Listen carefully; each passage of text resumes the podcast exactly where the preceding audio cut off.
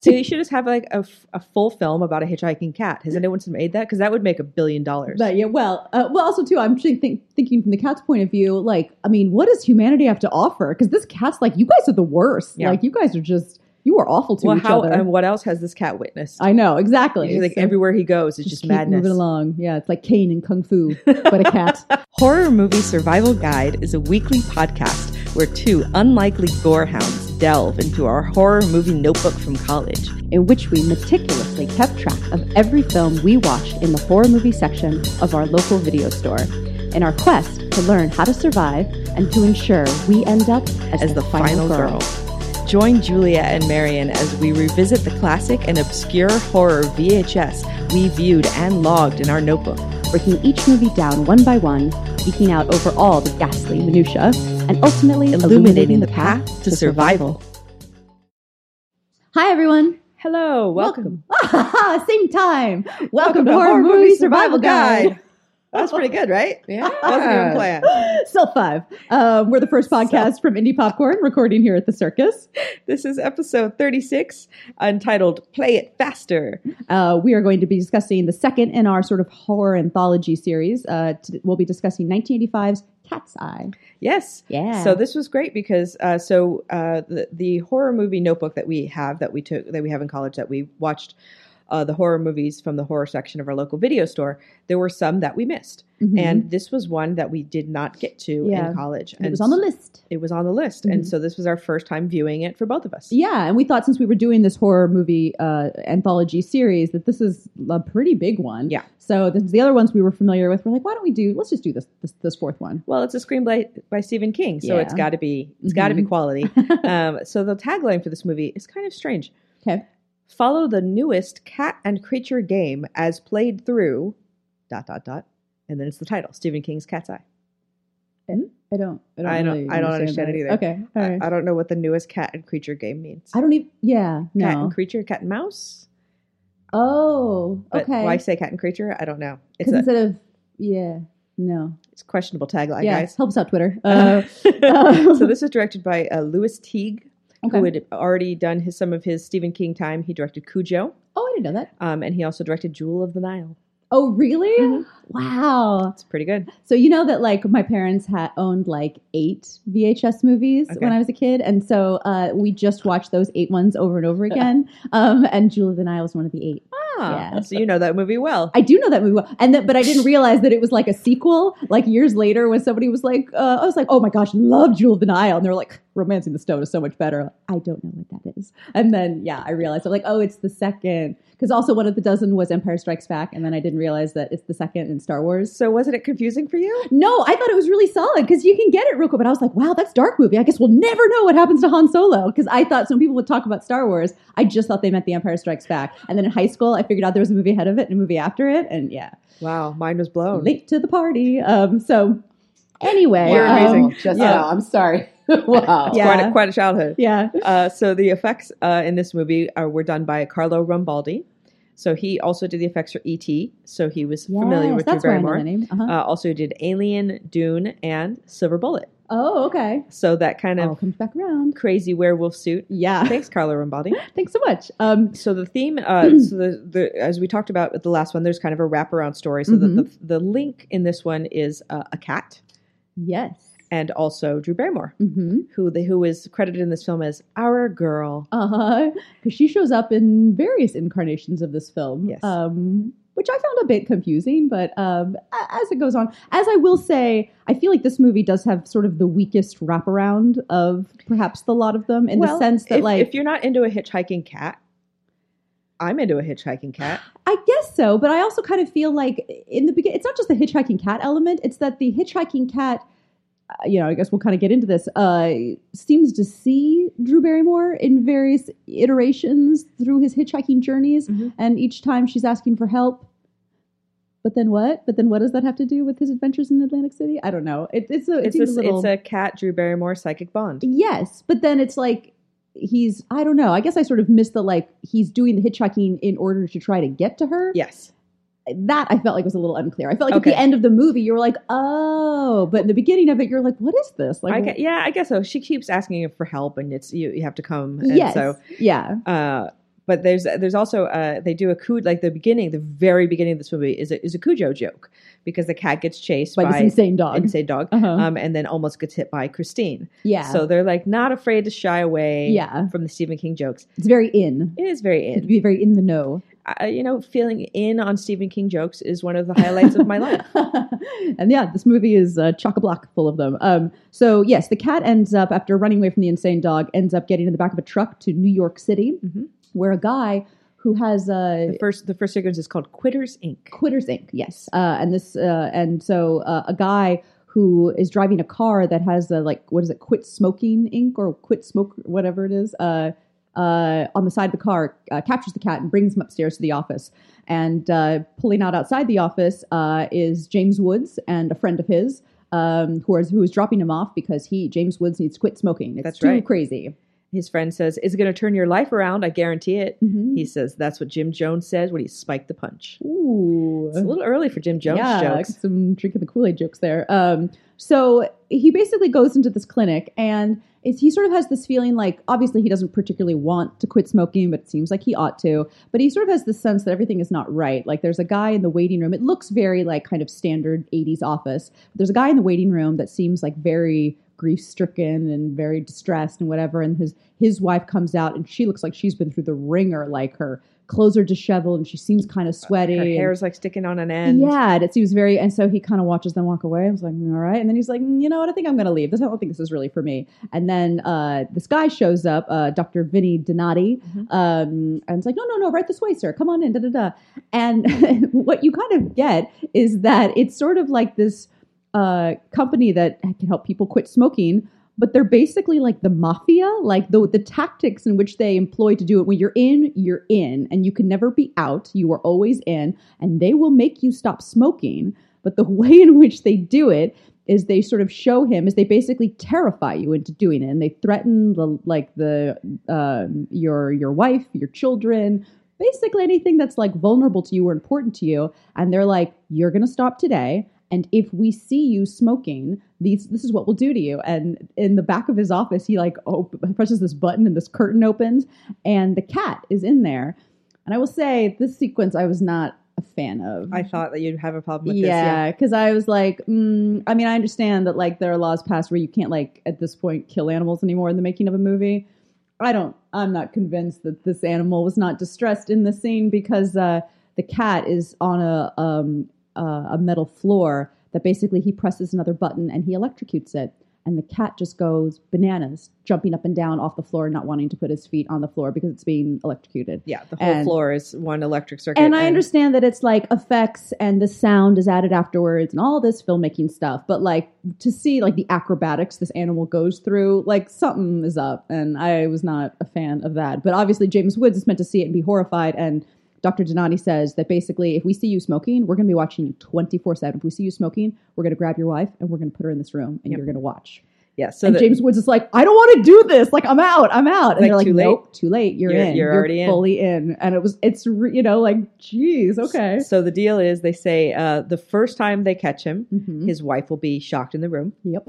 The second time, his daughter is going to get shocked in that room. Yep. The third time, they're going to rape his wife. Yeah. They're like, we have a guy who specifically does that. A rather Oh. disturbed individual You that will- we hire for this purpose. Um, and then the fourth time, they're just going to kill you. Yeah.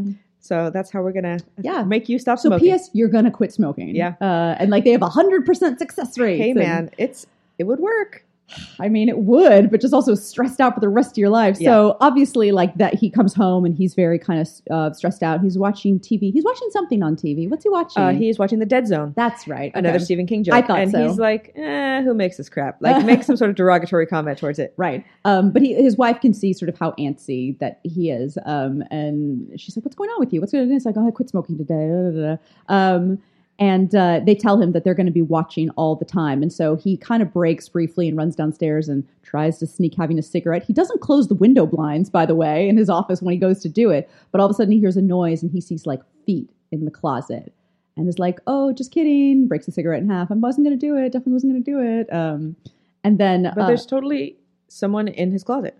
Yeah, oh, definitely. There is someone in the closet. We never see who it is. It's like this is how how deep the mafia goes. Is like we're just gonna have someone in your closet. Correct. That's just that's that's how we roll. Um, and so he we we, we meet the daughter, uh, who's Yes. played so by Drew I, Barrymore. I would like to point out how awesome this is. So uh, he goes.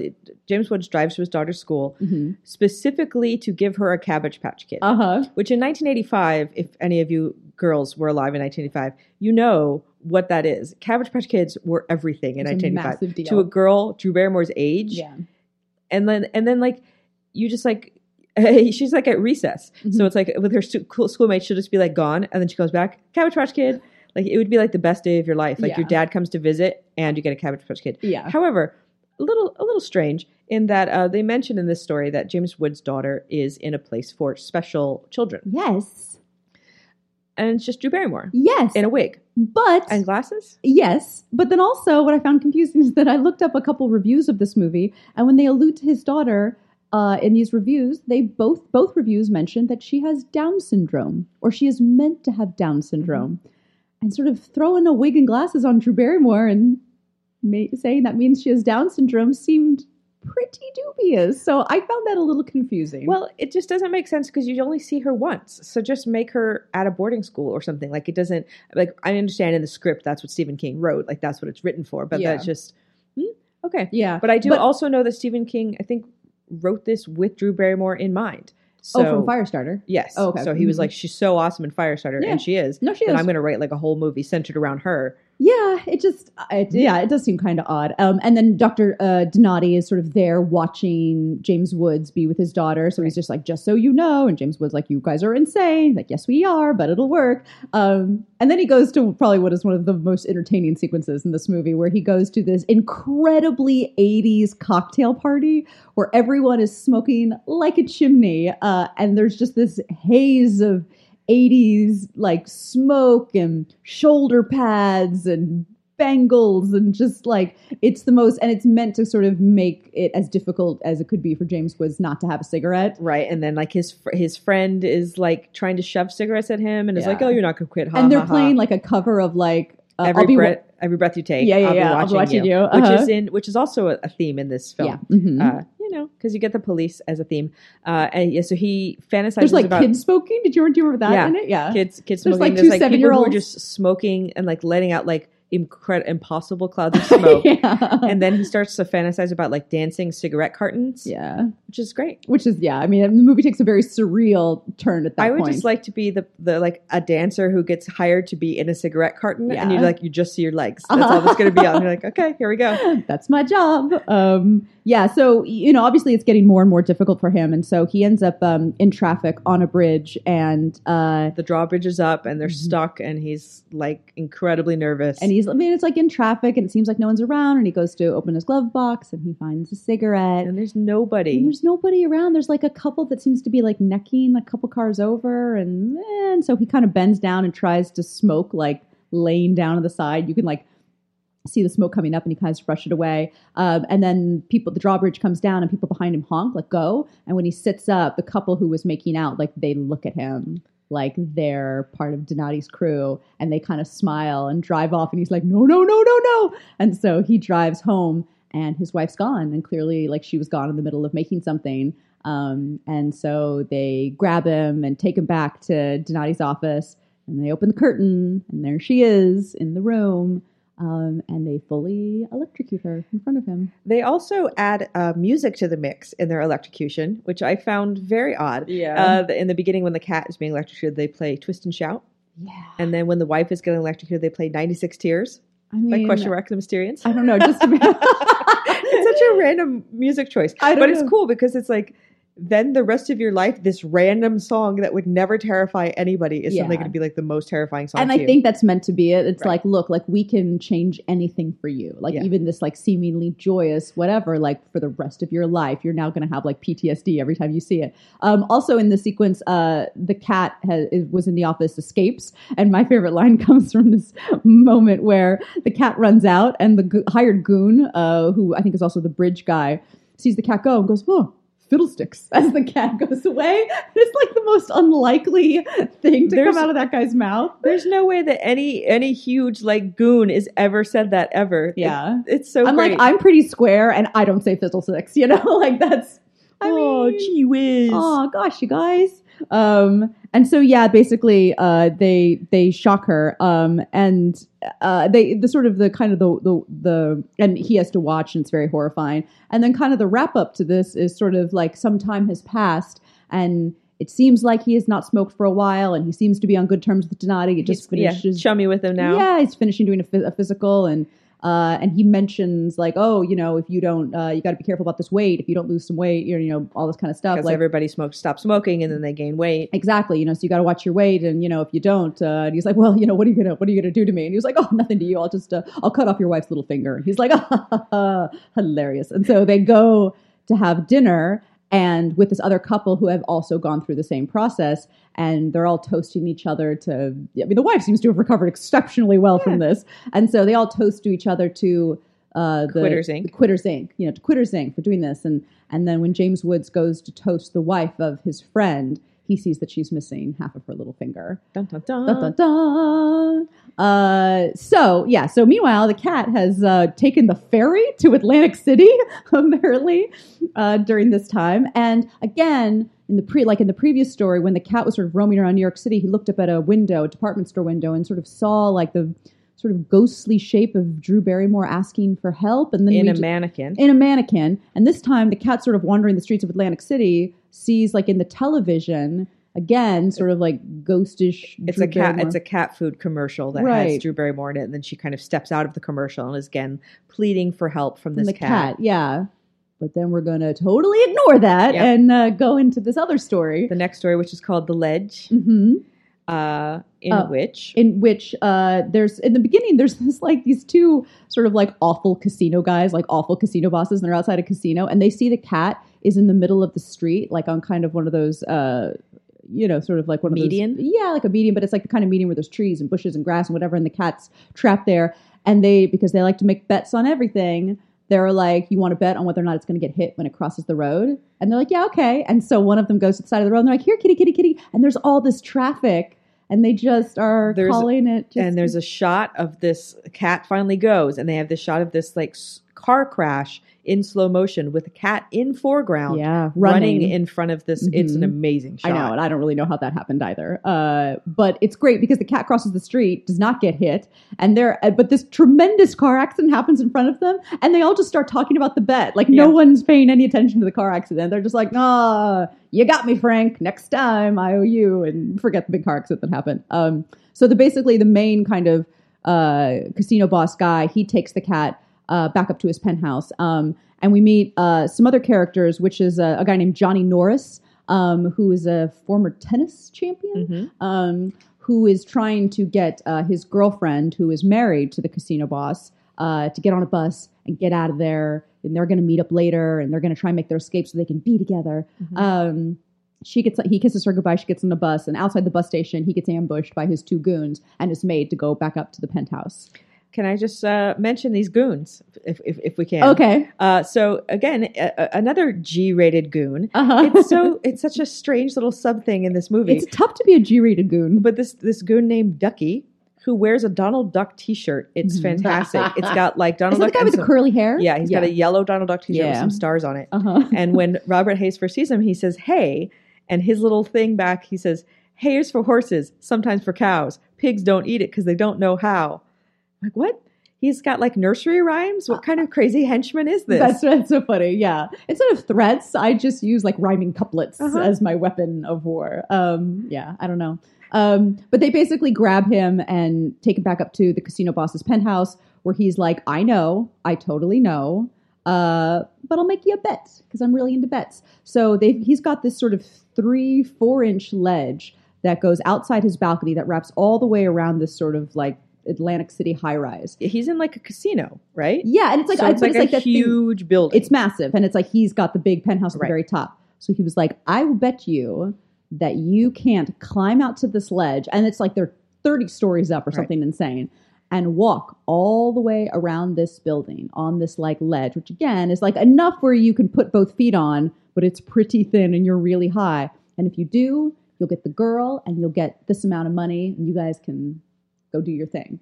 And uh, so Johnny Norris, played by Robert Hays, um, in the beginning, it's like, no, definitely. But then it's like either that or death. So, Yeah. you know, you pick your poison. And so he decides to go for it. And so basically, the bulk of this section of this film is just these various kind of insane high ledge. How terrifying can we make the ledge? How scary is the ledge?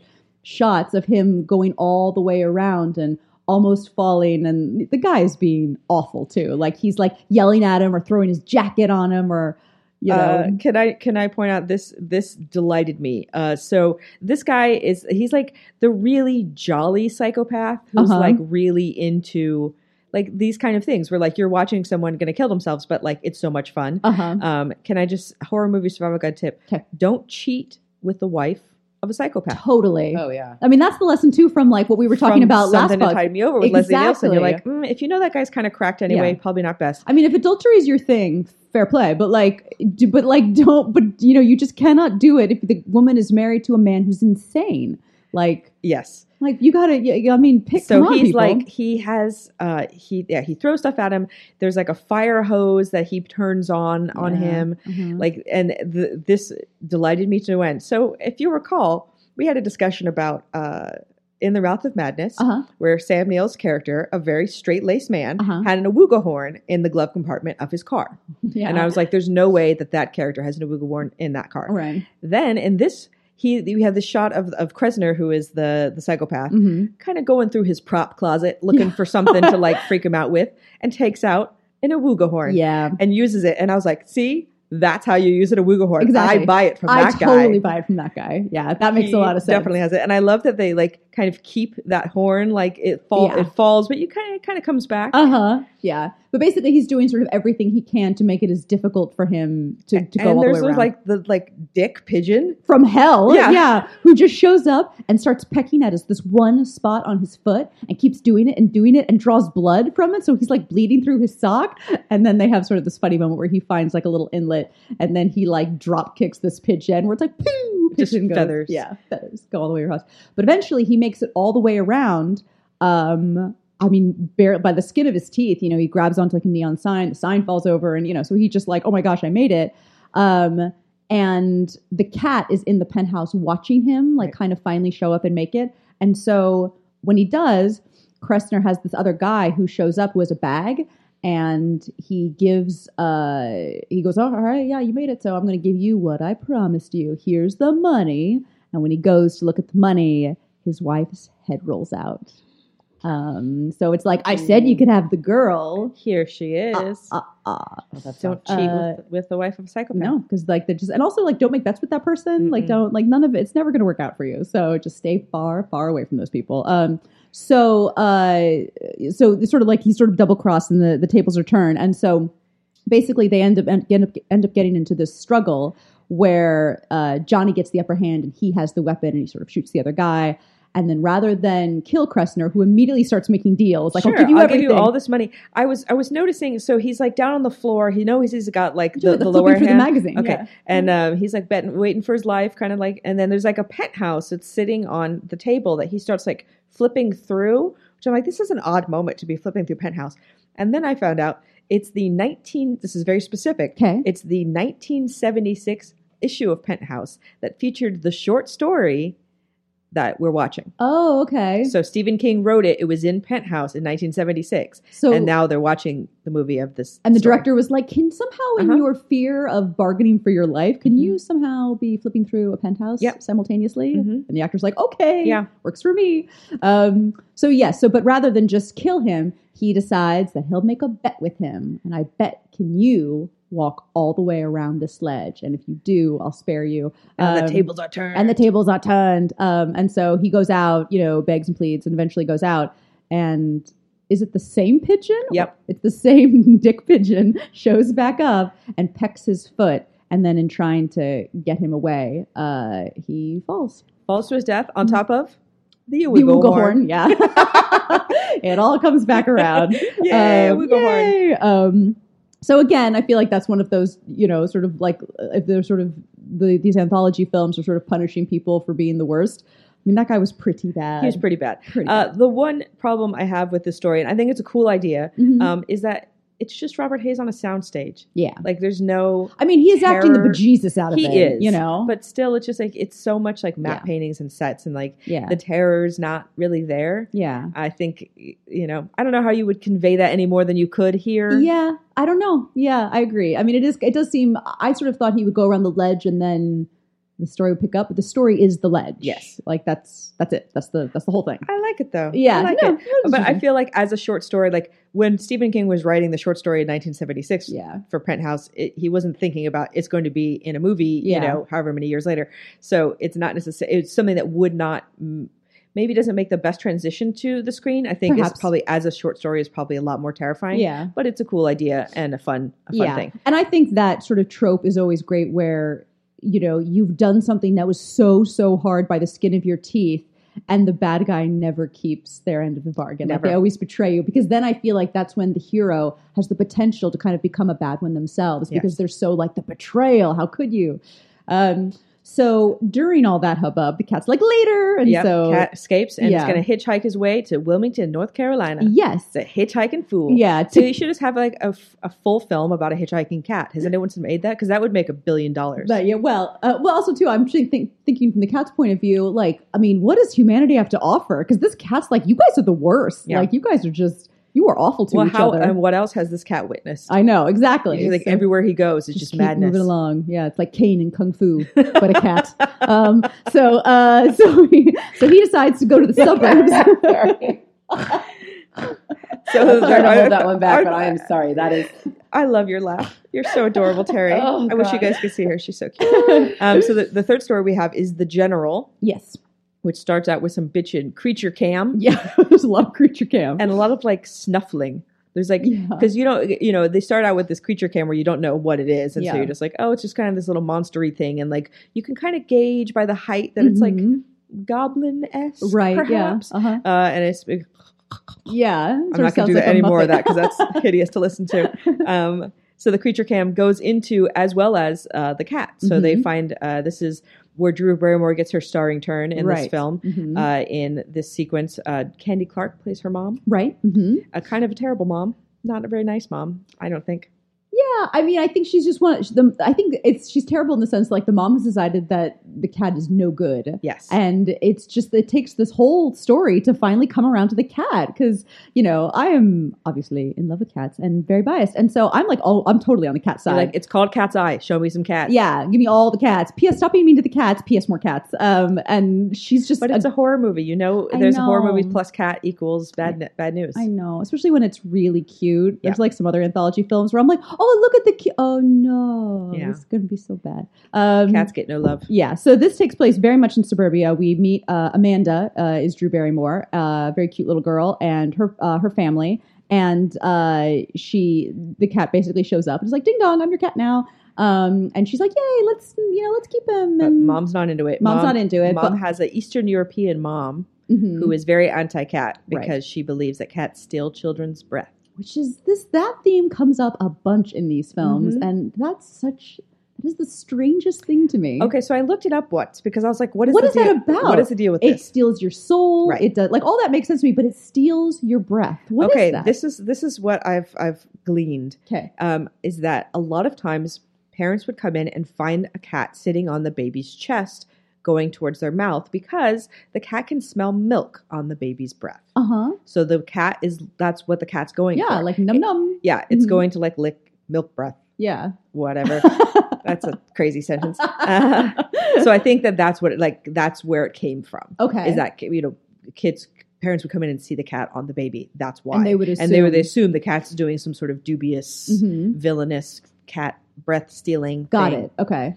Huh. That's what I got. And then the cat's just got a bad rap for that. Cat's got a bad rap. Poor kitties. Poor kitties. Um. So yeah, the mom's not super into it, but uh, So Drew she- Barrymore's very into it. Name names him General. Yes. Um, Which I don't know if an eight year old girl would name a cat General. I'm just saying. Maybe not. I mean, kids pick weird names though. You They, never, they, they do. you never Uh, know. but they do they do show Who's her that cat? The Colonel? What? That's a good name for a cat. you know, you just call him the Colonel. Yeah, I guess my brother named his cat Clown. I mean, you know, So clown general. I think I, it's all I, the I same. don't know what that's about. This is my cat Clown. I never really thought about it till just now, but that's kind of a weird name. No, yeah. Uh, I do love that they show her watching Tom and Jerry because I'm a big Tom and Jerry Oh fan. yeah. hmm Um, there's also a scene where they make a big deal of her brushing her teeth, and then later she's chewing gum. Yeah. Like, what Uh-huh. kind of parent are you? um, and there's also a scene where the mom is reading Pet Sematary. yes, she is. um, which more tip of the hat. Um, so basically, what is happening in this house is there is a evil little troll thing that is living in Drew Barrymore's bedroom, like in the walls. Mhm. And basically, at night, this little troll thing can steal her breath and wants to steal her breath. But because uh, General is there, and when the cat sees the little troll, it knows it's no good. So every time the little troll, you know, runs up and climbs up on top of Drew Barrymore, to do it, the cat will jump up and stop the troll, but then things get knocked over. She has a bird named Polly in her room. The bird cage gets knocked over, and the parents come rushing in. The troll has gone back in the hole, and General is there, and General gets blamed for killing Polly. So mom decides General has to go, and Right. so she traps General and takes him to the animal shelter to be euthanized. Harsh. Super harsh. And of Uh, course, a horrible, you know, brief animal shelter scene, which is no good for anybody. make it stop, make it stop, make it stop. No, but Um, Amanda keeps saying that she has these dreams where there's a troll that's coming out, and Right. that she doesn't have the dreams when the cat's there. exactly. But of course, they think she's a little girl and doesn't know what she's talking about. Right. Uh-huh. Uh, Which again is sort of this like if Drew Barrymore sort of our final girl in the situation, it's completely that thing in these movies where nobody believes her, Mhm. and you know, and she knows the score, and nobody will listen to her, and um, and she's a kid who eventually does all sort of the correct final girl things and takes care of business Yeah. on her own without Mhm. her parents. Um, so General escapes, and uh, and He's a crafty one. he's a crafty one. He escapes from the animal shelter and immediately heads back. A lot of cat cam immediately heads back. Uh, and just as the troll, for the umpteenth time, um, has climbed up on top of Drew Barrymore.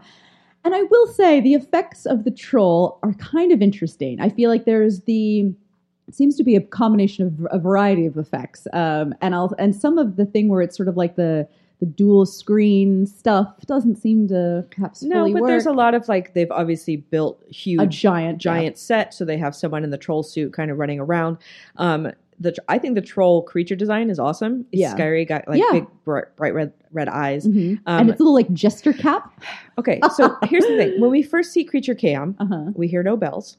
Can I just point that out? Mm-hmm. Um, and then also, how would you not wake up if there is something with bells sitting on your chest? Correct. It's Mhm. so loud. It's Yeah. it's it's strange. Yeah. But I love the troll, and uh, so General comes running back in uh huh. to save the day. Yeah. This sequence, I love it so much. I'm so excited to talk about it. I Yeah. rewound and watched this three times. Did you really? I could not get enough of it. Okay. So the tr- the tr- the troll is on Drew Barrymore's record player, hmm which is playing "Every Breath You Take." As we said, Mhm. the police is a theme in this. Mhm. Uh, and the cat is trying to bat it, and so it hits the speed of the record player Mhm. to start to make it go, Right. and then the troll is like spinning around on the record and then she keeps yelling play it faster and the cat gets it and like bumps up the speed and so then you get to hear the song playing faster Yeah. and then the troll starts like his cries start getting crazier Yeah. and then play it faster and then finally gets like whipped off Yeah. into a fan Right. blended And blended. Yeah. three times And- i watched that and i was like i could watch this on and repeat endlessly this sequence is brilliant Yeah, I know. And at this point, it's like Drew Barrymore is woken up and is screaming. So you have it's just chaos. Like you have the parents outside the door that are like banging on the door to be let in, and they can hear Drew Barrymore screaming these insane things, play and they faster right, and they can't get in. And the, the little troll also has like a little knife. little troll dagger Stabs the cat. Mhm. like stabs him like in sort of the chest. I'm like, wow, are we like we're stabbing cats? Um, but uh, yeah, and I will say it's sort of a, it's sort of like a, a mixture too of they. In some of the other anthology films, there's sort of uh, some other creatures that are used, and when they have sort of the creature on creature fight, perhaps doesn't totally work. But I think this is a good mixture where like the cat is always real, and they're sort of sometimes going back and forth between using like a life size version of this troll and having like an actual person in it, and so kind of edited all together, it kind of works. And when it goes into the fan, it's pretty gross. Like it's bleh. I like- just I I I've never seen this film and I wasn't expecting that and it's such like a minute of madness that it just delighted that me. starts. Do you know how the sequence starts? Do you remember how General gets into her room where he's like clearly like a cat is dropped down a chimney because all of a sudden like the cat lands in the bottom of the fireplace. And it's 100% you can just see it's like some dude that's like It's you know PA who's up. holding it it's up. like holding a cat and then just drops the cat. And the cat's like jeez you know but then immediately goes into business. Um so no i mean it's like the uh, the whole thing's amazing. So the parents come in and they see the mom immediately goes to blame the cat again. Like look at all this. What's the cat done? Da da da. And she drew barrymore explains to them like no there was a troll and general saved me and this is the thing and he went into the fan and when the parents go to see that there was something in the fan and it's got like a little arm and a little dagger they're like ding It's weird though because the dad like picks up the dagger and it was like, oh, and like looks at the dagger, not the little arm that's Yeah, there. I know, like I right? feel like I'd be like, what is this? I know. But instead he's like a miniature tool of some kind. Yeah, no, that is kind of funny. Um, but yeah, so basically Drew Barrymore ends up being kind of our final girl. And the this. cat gets rewarded with Yeah. a whole fish Mhm. and a sprig of parsley. ding. So I'm this is where where I kind of at the end was like, okay, so psychically the cat knew from all this from very far away, from a couple of states over, that Drew Barrymore is was in trouble and that would eventually need him, and all these other stories were stories that the cat observed on the way to go to be her hero. Yes. Okay.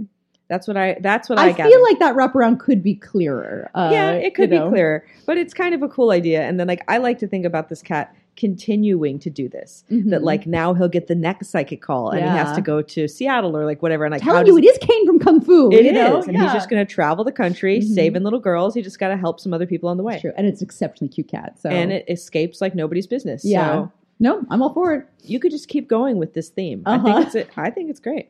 Cat saving the day. So um, let's talk about the gore factor. Okay. So number one is not enough blood to fill a Dixie cup. Two is a puddle of blood. Three is enough blood to gross out the average viewer. Four is a bathtub of blood, and five is run for the barf bag. We gave this a one. Yeah, Relatively blood free. it's pretty blood free. besides the cat getting stabbed. yeah, which was just more like, oh, you don't see that every day. No, you know, and you Um, get some, some sh- people getting shocked. Yeah, but People aside get- from that, Not much blood. yeah, exactly. Um, movie rating: zero to five chainsaws. One, if you're desperate. Two, barely qualifies as a horror film. Three, seen worse, seen better. Four, not too shabby, and five is fantastigorical. Uh, I gave this a two and a half. I gave it a three and a half. Okay. Um, I, I that half is just for that troll record player sequence. I got to tell you, uh-huh. it delighted me like I can't even tell you. Yeah, and I just felt like for me, there wasn't a great deal I was sad, I was like scared about in this mo- this movie. I think sort of some things conceptually where you're like, geez, whoa. but the thing that was honestly the most horrifying to me is I felt like they really hurt the cat Right. And that opening James Wood sequence, and Okay. I was sort of you know appalled on a level that I don't think was intentional. Oh, Um, I think they realize there's that part to it. How can you? you not? I don't mean, know.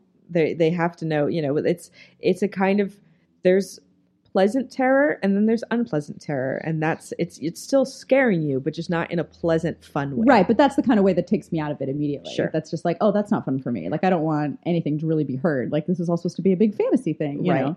Well, I think that you know, I I can tell that these stories are written by Stephen King. I like that about it. Mhm. and I think that it's very well made and like well acted, and I Mhm. think Yeah. uh, fun concept, cool. I you know it, I was actually uh, pleasantly surprised by it. Yeah. I liked it more than I thought that I would. To be and honest. everyone i feel like everyone's on the same wavelength as far as kind of performances too like i Mhm. don't feel like people are sort of being super hammy even Right. though sort of the atlantic story is kind of uh, a little bit more ridiculous but i think people are still kind of playing it very straight and very you know um and i think that's definitely to the movie's credit So thank you for listening. You can find us on uh, iTunes and uh, all the social media stuff. yeah Uh, we always love to hear from you and let, let what you liked about the episode, what you didn't like, whatnot. Mhm. And uh, next week we will continue our horror anthology theme. Mhm. And we'll be talking about 1990s Tales from the Dark Side, yeah the there, movie. there, there's some interesting things like everyone's in this Everyone's in it. everyone's in this um so yeah i look forward to that We do. I'm looking forward to it. yeah it'll be good This is good. I'm having fun. Thanks, guys. well good Have a good night. be here all week. bye guys